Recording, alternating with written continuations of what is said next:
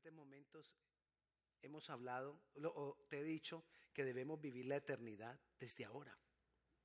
No esperar a que venga el Señor para, para, vivir la eternidad, sino que podemos empezarla a vivir desde ahora. Vamos a leer acerca de eso en Primera de Pedro, de lo que, o como, como, como he titulado lo que voy a hablar esta noche para ti, es, ¿y la eternidad para cuándo? ¿Para cuándo la tienes tú? ¿Para cuando el Señor venga? ¿Para cuando yo muera? ¿O para allá? Primera de Pedro, capítulo 4, versículo 7. Mas el fin de todas las cosas se acerca. Wow. ¿Qué dice? El fin de todas las cosas se acerca. Entonces, sed pues sobrios y velad en oración. ¿Por qué? Porque el fin de todas las cosas se acerca. Ante todo, tened entre vosotros amor ferviente, porque el amor cubrirá multitud de pecados. ¿Por qué tenemos que tener amor ferviente? porque el fin de todas las cosas se acerca. Hospedaos los unos a los otros sin murmuraciones. ¿Por qué debemos hospedarnos unos a otros sin murmuraciones? Porque el fin de todas las cosas se acerca. Cada uno según el don que haya recibido, ministrelo a los otros como, buenos administradores de la multiforme gracia de Dios. ¿Por qué debemos cada uno de nosotros, de acuerdo al, al don que hemos recibido, administrarlo a los demás? Porque el fin de todas las cosas se acerca. Si alguno habla, hable conforme a las palabras de Dios. Si alguno ministra, ministre conforme al poder de Dios, para que en todo sea Dios glorificado por Jesucristo, a quien pertenece la gloria y el imperio por los siglos de los siglos. ¿Por qué hemos de nosotros hablar conforme a las palabras de Dios? Porque el fin de todas las cosas se acerca. ¿Qué es eso que el fin de todas las cosas se acerca? Sí, cada vez vemos más y más señales que el fin de todas las cosas se acerca. ¿Y qué quiere decir que el fin de todas las cosas se acerca? Que Cristo viene pronto. Amén. Ay, Cristo viene pronto, pronto, ¿qué vamos a hacer? ¿Qué me pongo a hacer porque Cristo viene pronto? Sophie School fue una mujer que estuvo en contra del régimen de Hitler y ella fue sentenciada en 1943. Y, y ya cuando iba a ser sentenciada, pues ya cuando iba a ser asesinada, ella dijo, la gente cree que estamos en los últimos tiempos y hay muchas señales que hacen que esa creencia sea aceptable. Pero ¿no es acaso irrelevante? ¿No nos damos cuenta de que independientemente de cuándo vivíamos, Dios nos puede llamar sin avisarnos? Es decir, o Jesús viene o yo me voy. Da igual, ¿verdad? Porque el hecho es, ay, es que la Biblia dice que el fin de todos los, el fin de todas las cosas se acerca. Entonces ahí sí nos da temor. Y si oímos una prédica que nos habla del Apocalipsis, que Cristo viene ya, en el, de los cuatro jinetes, de las siete trompetas, de los siete sellos, y ay, ay, ¿qué hacemos? Igual da si no oyéramos esa prédica. En el sentido de que de que yo estoy en el mismo riesgo de que todas las cosas se acaben para mí. Porque ¿quién tiene segura la vida? Con esta pandemia nos hemos dado cuenta que en cualquier momento cualquiera se va, ¿o no? Entonces, a lo que voy con esto es que tenemos que tener el mismo cuidado de si nos dicen, Cristo viene pronto, a que si nos dicen, bueno, no sabemos si Cristo viene pronto, pero igual, yo me puedo ir pronto. Así que ámeme. No sabemos. Ay, no hable de eso, pastor. Es una realidad. En cualquier momento cualquiera de nosotros no está.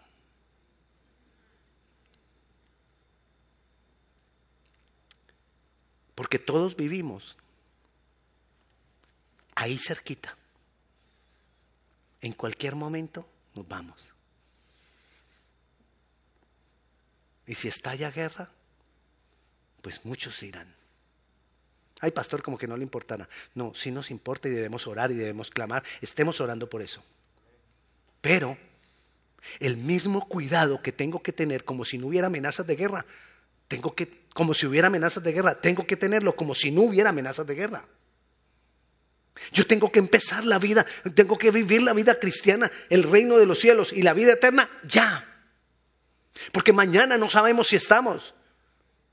Cristo venga o no venga, mañana no sabemos si estamos. Cristo viene pronto, sí, pero puede ser que mañana los demás se queden y tú o yo nos vayamos. Pastor, ya no insista con eso, me asusto. Así que, ¿para cuándo vas a dejar la eternidad? Para cuando te mueras y ya no haya nada que hacer. Porque en la eternidad, ya allá cuando lleguemos a la eternidad, ahí ya está definido mucho para nosotros. Y mientras tanto, ¿qué vamos a hacer? Yo tengo que empezar desde antes a vivir conforme a esa eternidad. Yo tengo que empezar a vivir la eternidad ya. No lo puedo aplazar más. Lo que se acerca es el final. Pero el reino de los cielos ya está entre nosotros. Y el reino de los cielos es eterno. Y si el reino de los cielos ya está entre nosotros, porque el mismo Jesucristo, son palabras de Jesús. El mismo Jesucristo dijo, el reino de los cielos se ha acercado a vosotros. El reino de los cielos, ese reino eterno, ya está en medio de nosotros. Entonces yo ya tengo la eternidad. Lo que pasa es que a veces no vivimos la eternidad pero ya tenemos la eternidad. Ese reino está en medio de nosotros. Y por causa de que ese reino está en medio de nosotros y de que en cualquier momento cualquiera de nosotros se va o Jesús viene, necesitamos glorificar a Dios ya. Necesitamos glorificar a Dios ya necesitamos glorificar a Dios ya. Ah, bueno. Es que me sentí como solo por un instante. ¿Cómo vamos a glorificar? Bueno, mira lo que nos dice el Salmo 29. Porque te estoy diciendo que necesitamos glorificar a Dios. Ya. Pero el Salmo 29, mira lo que nos dice. Tributad a Jehová, oh hijos de los poderosos.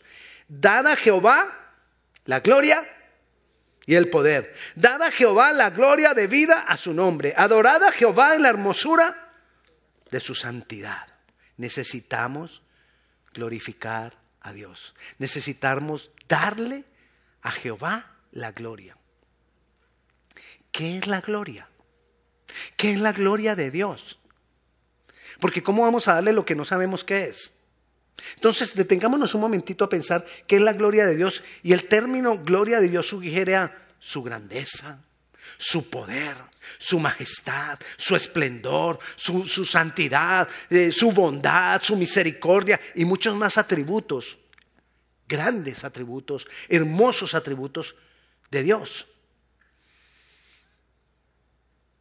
Ahora, si dice que le demos a Él la gloria, supongamos, agarremos un atributo. Dios es todopoderoso. Ok, eso es su gloria, que Él tiene todo el poder. Y dice que le demos gloria. ¿Cómo darle poder a Dios? Si ya lo tiene. Entonces, ¿cómo le damos gloria a algo que ya es?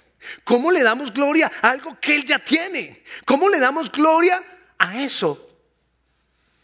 Es un término, darle la gloria a él, es un término que nos da a entender que debemos dar a conocer esa gloria.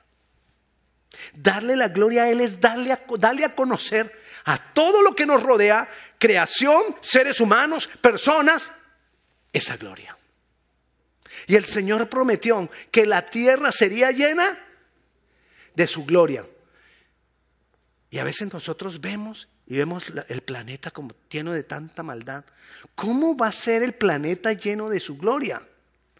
Porque los que tenemos el conocimiento de su gloria, tenemos que mostrar su gloria. Y así le damos a Él la gloria y entonces de esa manera es que la tierra va a ser llena de su gloria. Pero si nosotros los encargados de darle la gloria a Él, no lo hacemos, si ni siquiera el que está al ladito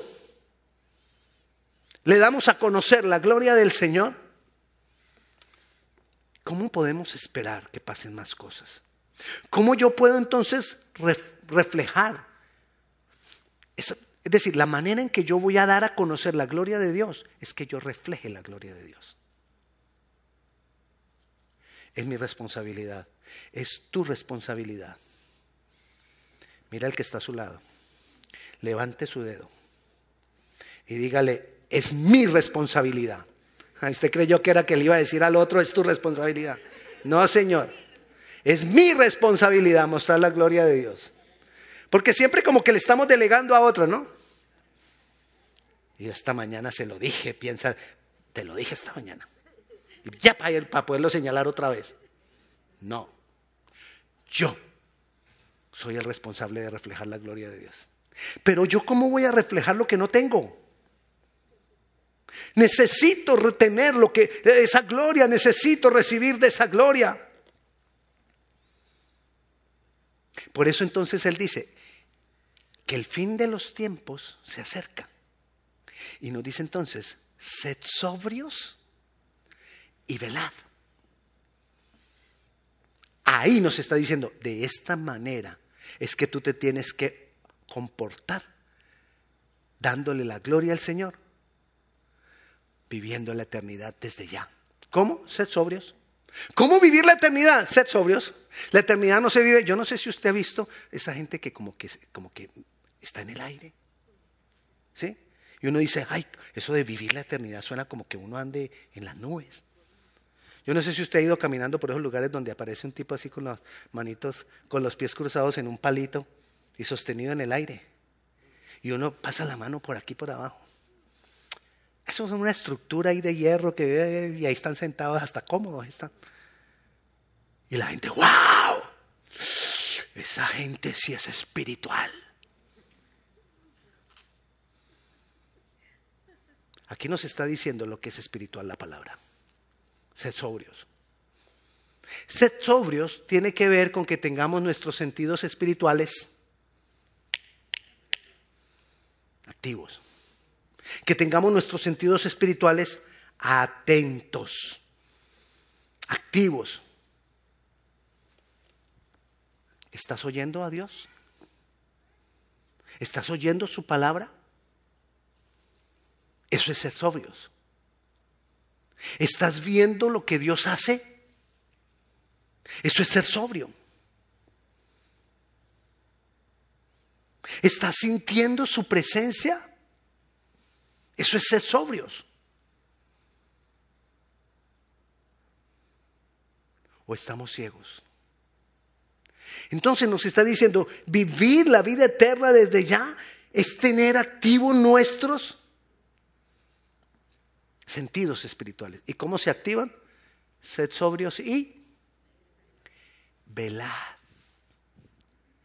en oración. No es quedarse despierto únicamente, sino velad en oración. Necesitamos orar más. Más es más. No te conformes con lo que tú oras hasta ahora. Quizás oras diez minutos. Está bien, pero no es suficiente. Quizás horas media hora. Está bien, pero no es suficiente. Quizás horas una hora. Está bien, pero no es suficiente. Ay, pastor, ¿y entonces cuándo es suficiente? Eso depende de tu relación con Dios. Porque lo suficiente te lo dice el Señor.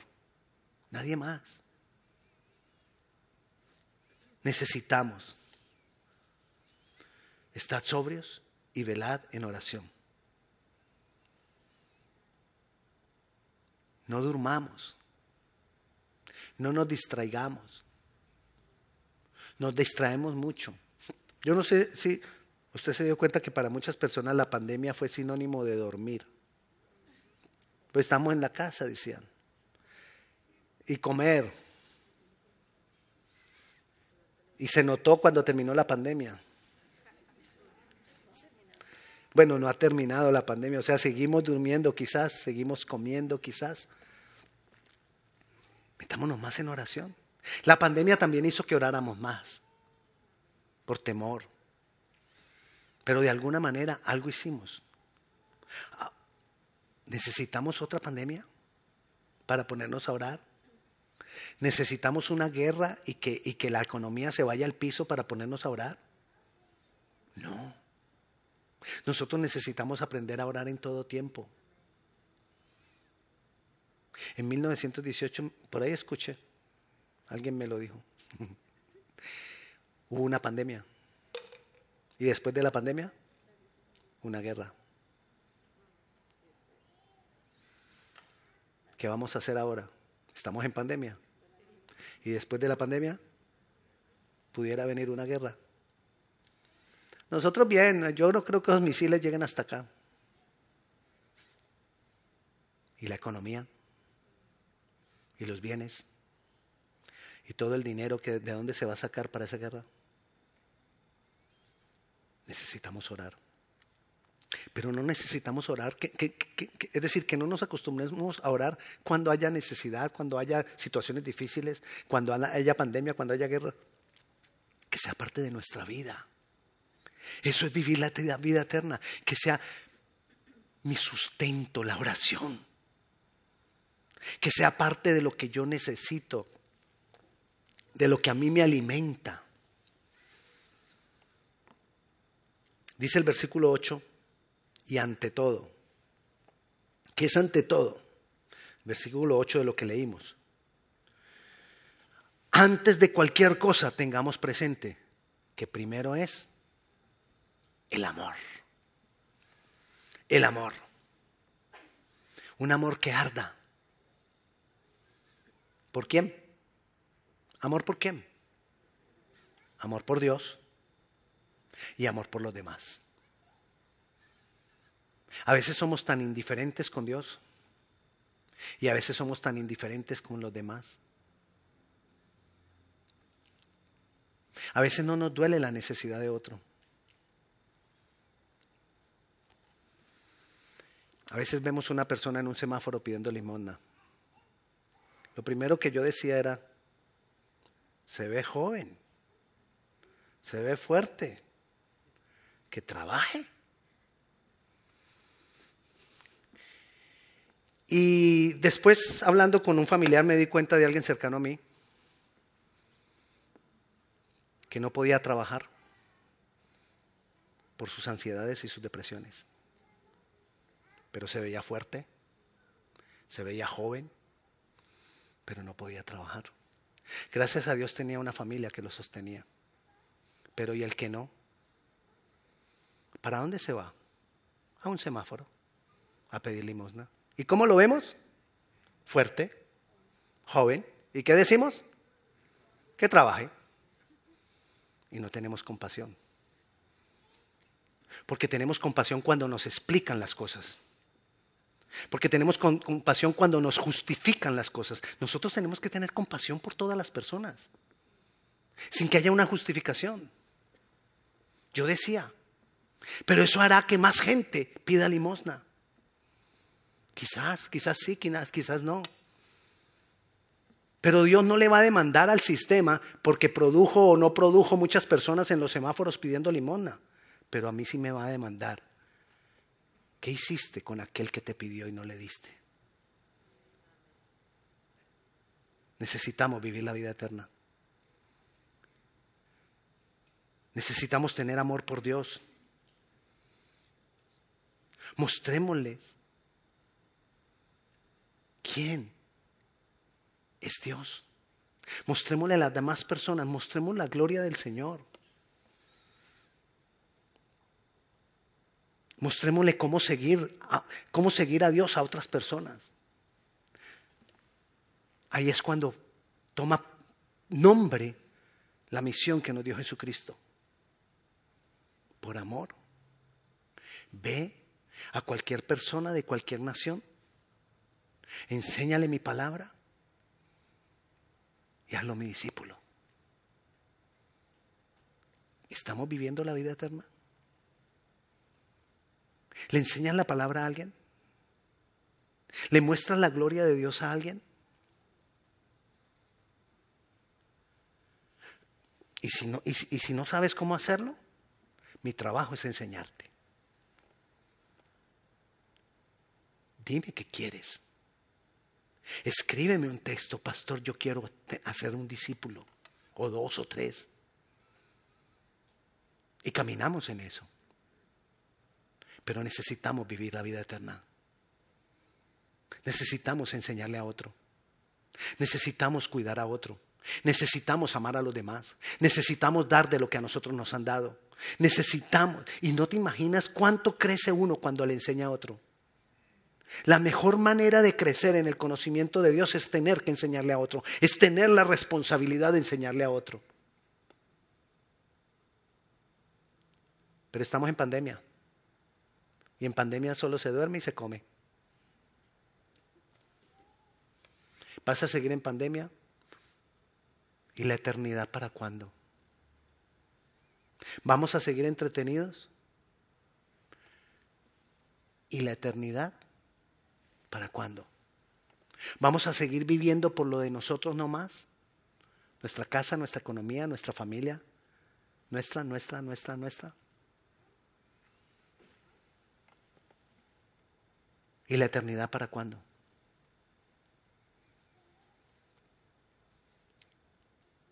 Dice, hospedados los unos a los otros sin murmuraciones.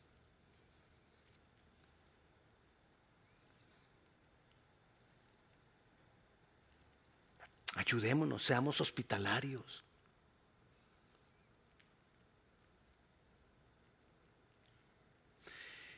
Luego dice el versículo 10, mire lo tremendo que viene acá.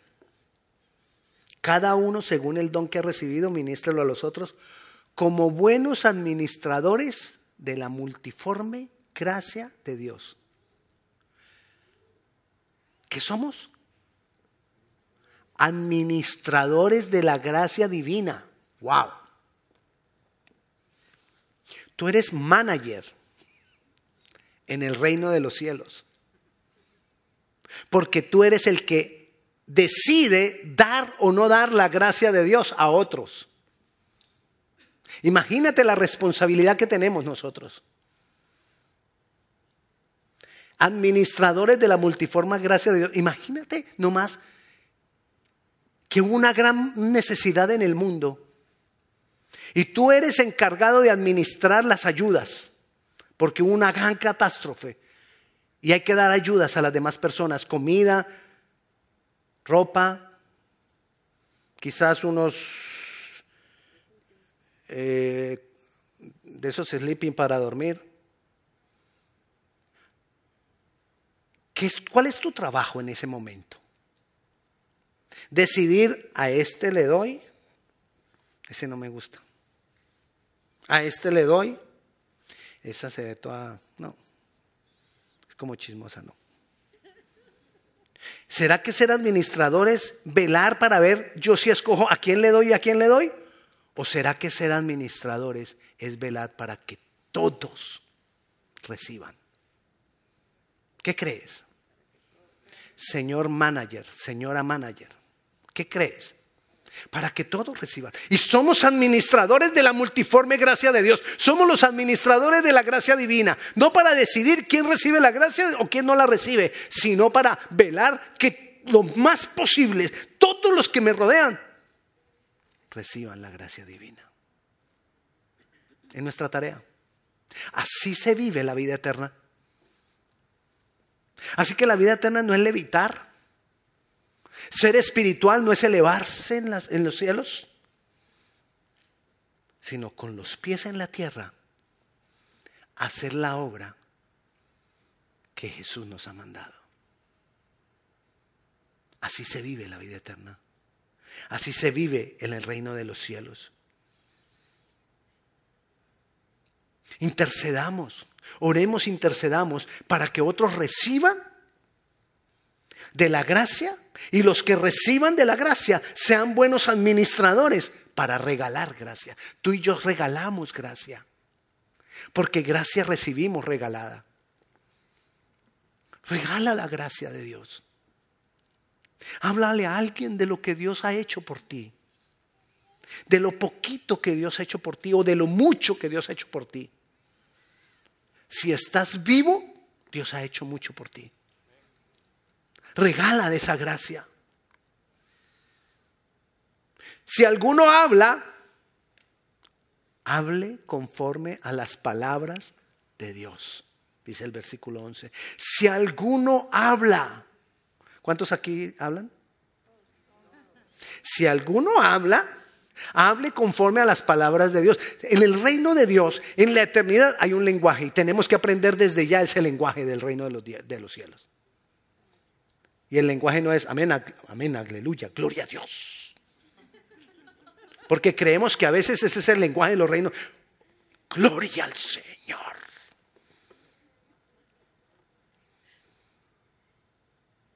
Me sorprendió un muchacho, estábamos repartiendo comida el viernes, vino un muchacho y me dice, de los que iban a... Estaba por ahí el muchacho y pasó y dijo, ¿qué van a hacer aquí? Estamos acomodando para repartir comida. ¿Y, ¿Y cómo lo hacen? Yo le dije, ¿quién eres tú? Porque estás preguntando, porque yo no sabía por qué me viene preguntando. Entonces le dije, ¿quién eres tú? Tengo el Espíritu Santo, me dijo. Y tú callas. yo, pues yo dije, bueno, yo me quedo La palabra del Señor está conmigo. Y vengo a que me cuentes lo que van a hacer acá, porque yo conozco a toda esta gente por acá, los policías son amigos míos, y me, empezó a hablar de todo lo que Y yo decía, yo le decía por dentro al Señor, Señor, ¿qué hago? Le, digo que, que, que, le pasa, que por qué. Le digo que tiene que hacerlo de una manera mejor con la que si así le habla a la gente, entonces la gente la va a espantar. Pero yo dije, ¿yo para qué me voy a poner a discutir, a decirle, tiene que hacer esto, tiene que hacer lo otro? Le expliqué lo que hacíamos. Cuando terminé de explicarle, no, es que aquí repartimos comida, la gente hace la fila, ¿necesitas ayuda? Yo le dije, no, si quieres comida, haz la fila. Ya la fila comenzó, si quieres comida, ve al final de la fila. Y se cayó y fue al final de la fila y reclamó, al final de la fila y reclamó comida. Pero me sorprendía porque cuántas personas de pronto creemos que, porque tenemos al Señor, porque tenemos al Espíritu Santo, tenemos el derecho de pronto de, venir y como que atropellar a los demás. Me asustó de verdad. Yo, hasta yo, decía, ¿qué tal que este sea Juan el Bautista? No, en serio, yo en el momento si, si viene Juan el Bautista se presenta así. Yo dije, Dios me guarde, pero ya después dije, no, no, no, ya, este no es Juan el Bautista. Mirémonos a nosotros, hermanos. ¿Qué estamos haciendo con la gracia divina? Tú la tienes. ¿Qué haces con ella? ¿La guardas o la estás haciendo a producir fruto? ¿Y la eternidad para cuándo? Hablemos las palabras de Dios, hablemosle a otro. Las palabras de Dios, lo que Jesús dijo, enseñemos lo que Jesús dijo. Ama a tu prójimo, ama a Dios. Es urgente. ¿Y sabe por qué es, por qué es urgente? Porque el final de todas las cosas está cerca. ¿Cuál final? ¿Que Jesús venga o que yo me vaya? Pero igual está cerca. Habla la palabra, escríbela, repítela, memorízala, medita en ella. Necesitamos que la palabra esté aquí en nosotros retumbando. ¿Cuál, fue el último versículo que te memorizaste? ¿Cuál fue el último versículo en el que meditaste horas diciéndole al Señor, Señor, no entiendo? Explícamelo. Bueno, mejor una pregunta más fácil. ¿Cuándo fue la última vez que leíste la Biblia?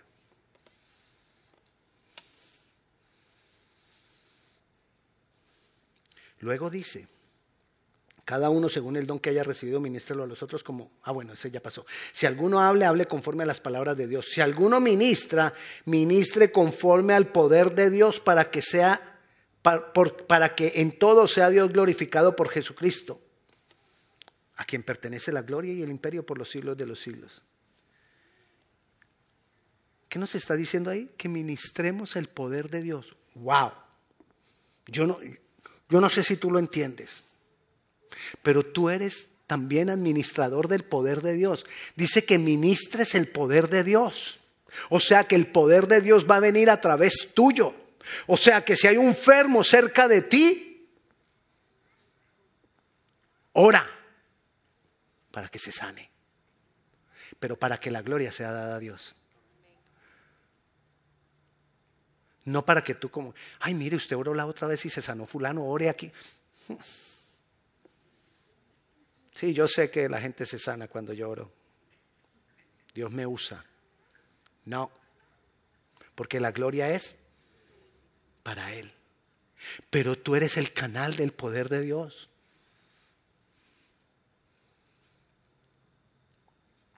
Necesitamos. Es urgente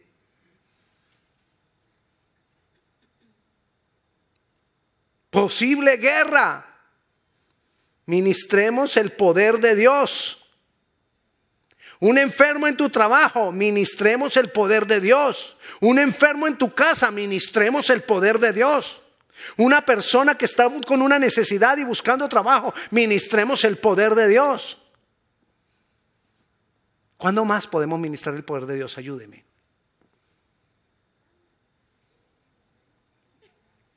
¿Cuándo? En la calle. En la calle.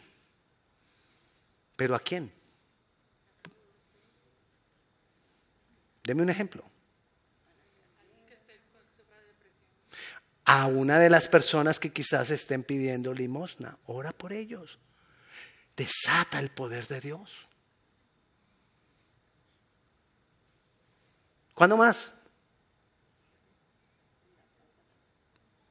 en la casa. ¿Dónde más? En el trabajo. Nos tienen prohibido en el trabajo hablar de Dios. Tú puedes, tú, si tú le pides al Señor que te dé la forma, el Señor te da la forma. A veces sin tenerle que decir al Señor, a la persona, estoy orando por ti. Si la persona te lo permite, bien, y si no, Señor, bendícele, provéele, sánale, levántale con tu poder. Necesitamos vivir la vida eterna ahora. Leamos Juan 13:31, porque Dios es glorificado por causa de Jesús. Dice, entonces cuando hubo salido, dijo Jesús, ahora es glorificado el Hijo del Hombre y Dios es glorificado en él. O sea, es en Jesús que es glorificado Dios Padre. Necesitamos hablar de Dios con nombre. No es solamente Dios, porque tú le hablas a otra persona que tiene otra creencia de Dios y esa persona está pensando en, otra en otro Dios. Entonces no es Dios.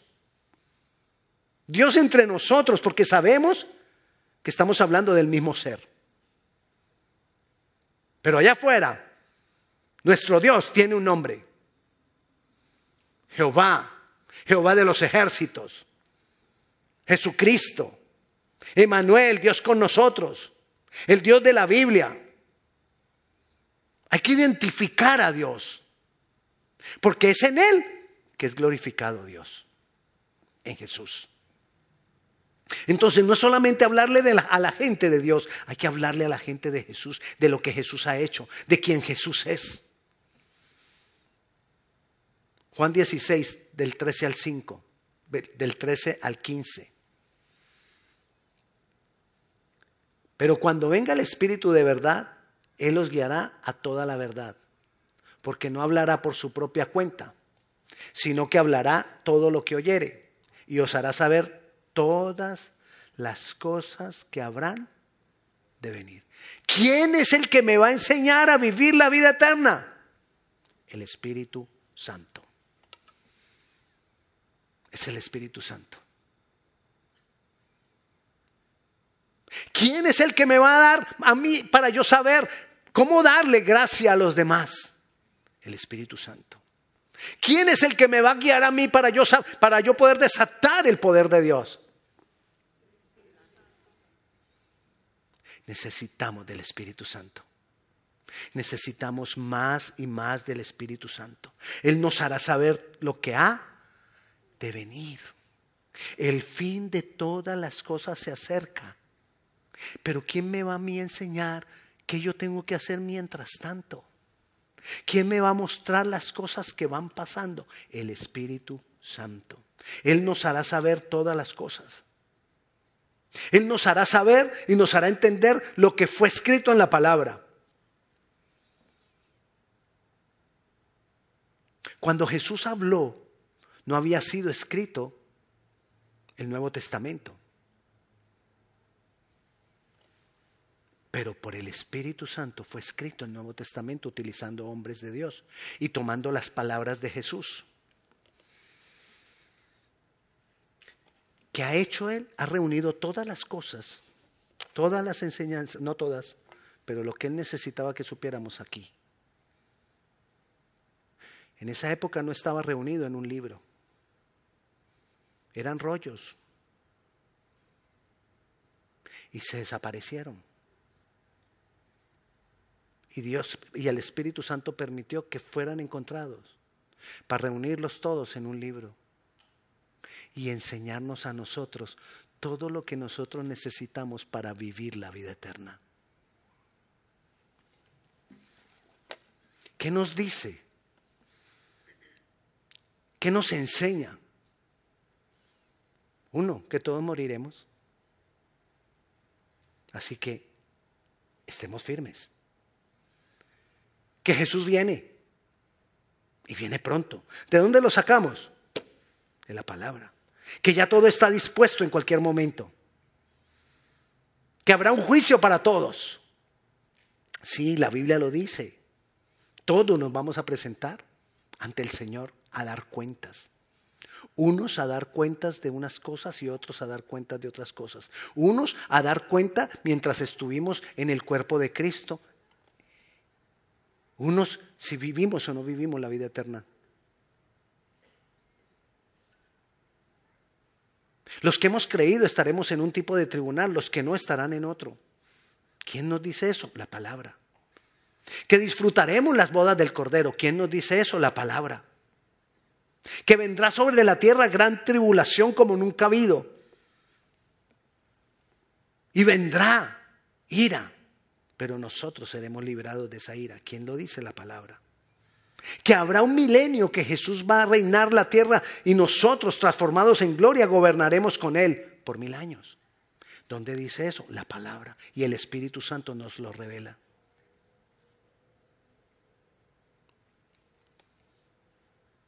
¿Y la eternidad para cuándo?